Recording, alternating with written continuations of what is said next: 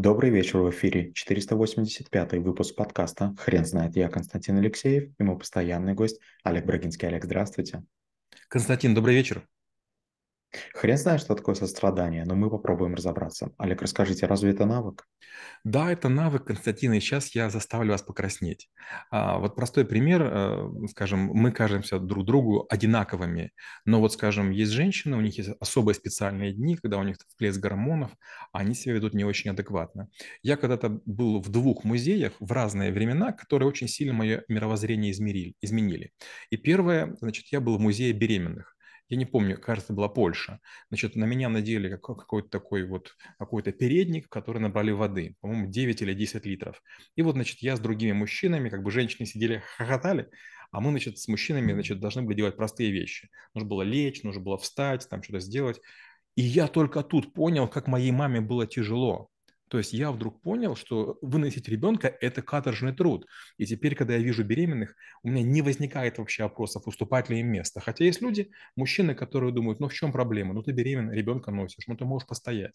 Я все время вижу в метро в разных городах э, такие истории. Или я вижу, допустим, там женщин, которые там по какой-то причине там раскраснелись или там какой-то такой безумный взгляд, то есть, видимо, какие-то гормоны ударили, человек себя неправильно ведет.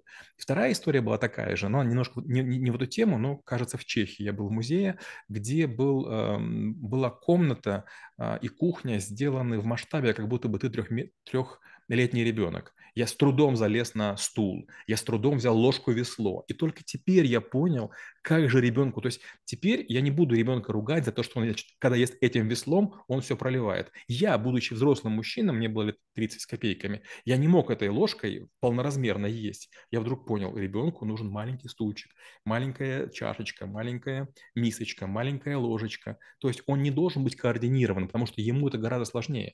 И вот сострадание – это сопереживание чужому горю или какому-то другому такому какой такой эмоции, очень часто негативной, которые мы не воспринимаем. Допустим, первая любовь, да, там у вас есть сын или дочь, которые влюбились в кого-то, и вы-то понимаете, что там, ну, первая любовь, она редко реализуется там в, долговяз... в долгосрочную привязанность и редко формируется семья. Но для детей это большая проблема. И вариант первый, да забудь, забей, там и так далее. А второй вариант, как бы, вот сострадать человеку, да, слушай, вот как бы выслушивать, э, как бы вот это вот все мусолить. Мы-то понимаем, что цели нет и смысла в этом нет. Но вопрос, а имеем ли мы право других обижать? Нас же вроде бы как бы терпели. Олег, как вы думаете, сострадание появляется после какого-то определенного апгрейда самого человека? То есть э, должен ли человек пройти какую-то э, многошаговую игру? Трудно мне сказать. У меня был товарищ, у которого очень рано умер, умерла мама. И он мне как-то сказал, Олег, вот ты там на маму обижаешься, а у меня вообще мамы нет.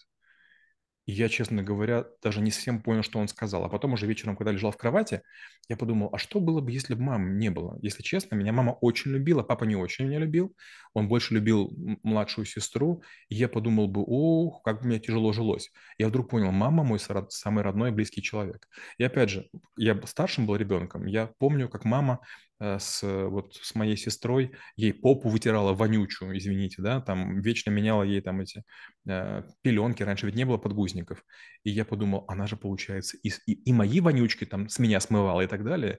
Я вдруг подумал, ого, какая серьезная обязанность. Папе хорошо, он надел красивую форму, он военный, пошел на аэродром, поработал, пришел деньги, и, значит, можно смотреть телевизор. А мама постоянно должна готовить одно, второе, третье. И я вдруг как-то осознал, оказывается, женщинам очень тяжело жить. Или, допустим, допустим, там, я помню, такая история была, а, моя бабушка жила в таком доме, где ну, многое нужно было делать самими, там касалось воды, дров и так далее. И я вдруг подумал, ух ты, елки-палки, это хорошо, что пока дедушка есть. А как она будет, когда дедушка не станет? И тут возникает вопрос, что вот как бы есть люди, которые в нас много вложили, они отдали нам свое здоровье, свою молодость, деньги, в конце концов, а у нас не будет такой возможности, мы им не сможем вернуть. То есть как бы те страдания, которые испытали, мы можем только очередному поколению. Получается, они в нас вложили то, что мы должны дальше передать. А вот по отношению к ним мы не сможем их так, так же отблагодарить. Просто невозможно это никаким образом. Олег, как вы думаете, как стоит воспитывать это чувство, если, например, человек эмоционально ограничен? Трудно сказать. Вот знаете, есть мужчины, которые готовы бить женщин. Есть женщины, которые считают, что мужики козлы. И вот из, из такой позиции очень трудно заниматься состраданием. Есть сложности у мужчин, есть сложности у женщин. Есть китайский рисунок, он такой очень символичный. Лежит мужчина, протягивает женщине руку и должен ее поднять. Но мужчина не видит, что женщину в руку кусает змея и поэтому находит руку отдернуть. А женщина не видит, что на мужчина навалился большой камень, поэтому он из последних сил держится. И вот для меня это такой очень такой серьезный стал символ. Оказывается, у всех есть своя сложность. У кого-то есть недержание мочи, у кого-то плохое восприятие цифр, кто-нибудь боится, не знаю, там, громкого шума. Но мы все потихонечку ущербные. И если мы не будем друг другу чего-то прощать и будем стремиться к абсолютному идеалу, кажется, что взаимодействовать не с кем. Олег, как вы думаете, что будет с человеком, который лишен сострадания? Ну, например, а, мы обсуждали в каком-то из подкастов, что некоторые люди, гавайцы, а, если я правильно помню, а, не знали о китах, пока их не увидели. То есть человек эмоционально, у него нет сострадания, сострадания, он не понимает, что это такое, не может чувствовать, и, кажется, ему никто не объясняет об этом. Насколько полноценно он существует? Дело в том, что язык очень сильно откладывает влияние на наш мозг. Скажем, если я вам говорю слово «родина», если я говорю вам слово «любовь», если я говорю вам слово, не знаю, там, патриотизм, если э, вы эти слова знаете, и у них положительный какой-то образ, то вы будете действовать одним образом. Для кого-то патриотизм – это означает защищать свое, а для кого-то патриотизм – это означает ругать чужое.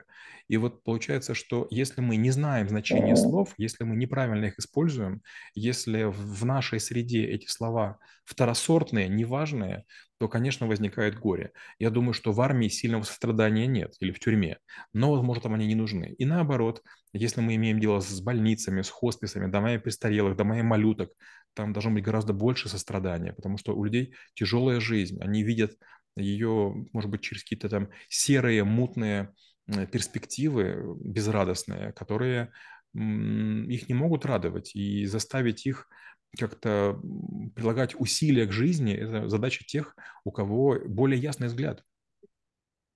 Олег, а как вы видите эволюцию сострадания у людей а, в сегодняшние дни? Мне трудно сказать. Такая, знаете, странная история. Вот сейчас специальная военная операция. Мы наблюдаем, что на Украине у людей нет электричества, нет интернета, а, у них разрушаются дома.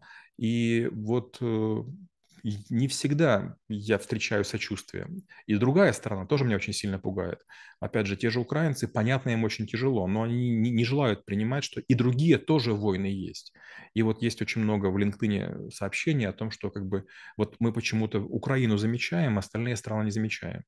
И в этом тоже есть доля правды. Есть масса территорий, на которых такие же идут серьезные истории, но Украина получает поддержку и вроде бы как э, там геройски сопротивляется, а скажем там Иран, Палестина, там Сирия, другие страны, они вроде бы как будто бы второстепенные. Олег, а скажите, пожалуйста, есть ли какая-либо градация сострадания? Трудно сказать. Сострадание – это умение э, чувствовать боль другого человека. И вот насколько глубоко мы ее чувствуем, я не знаю. Э, вот у нас супруга есть клиника, и там есть несколько хирургов у нас. Вот есть один хирург, который имеет много сертификатов, делает очень сложные операции.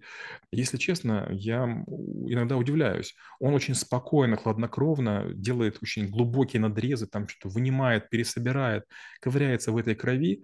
И я думаю, хм, вот что лучше, сострадание, когда я кому-то буду там на словах что-то говорить, или вот этот человек, который кромсает, иронично, цинично, там, черно юморит, но через там неделю люди приходят, его целуют, обнимают, говорят, вы знаете, мучился, страдал, там, не знаю, там, 30 или 40 лет, а теперь проблемы этой нет.